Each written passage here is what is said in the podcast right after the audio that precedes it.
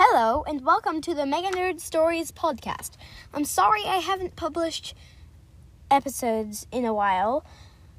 I had a lot going on, but I'm coming back with more episodes right now. So, this is episode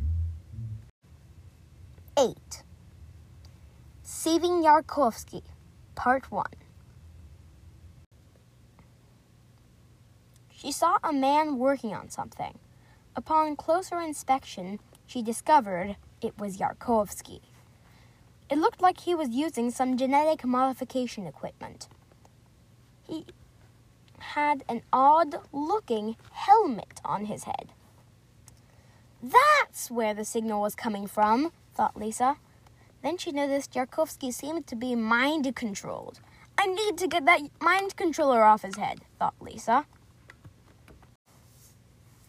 Wait, I'm not strong enough to do that, she said. That's when it hit her. I can hack into the mind controller, she exclaimed. Then she started hacking. She hacked past that really deep firewall. It was actually pretty easy since she was a robot. Yes, she said. She kept on hacking until she had overridden the system. It got hot, really hot. Then it stopped working. In the blink of an eye, Yarkovsky snapped out of what he was doing. Then he jolted up out of his chair. The helmet fell off his head. When it hit the floor, it started melting.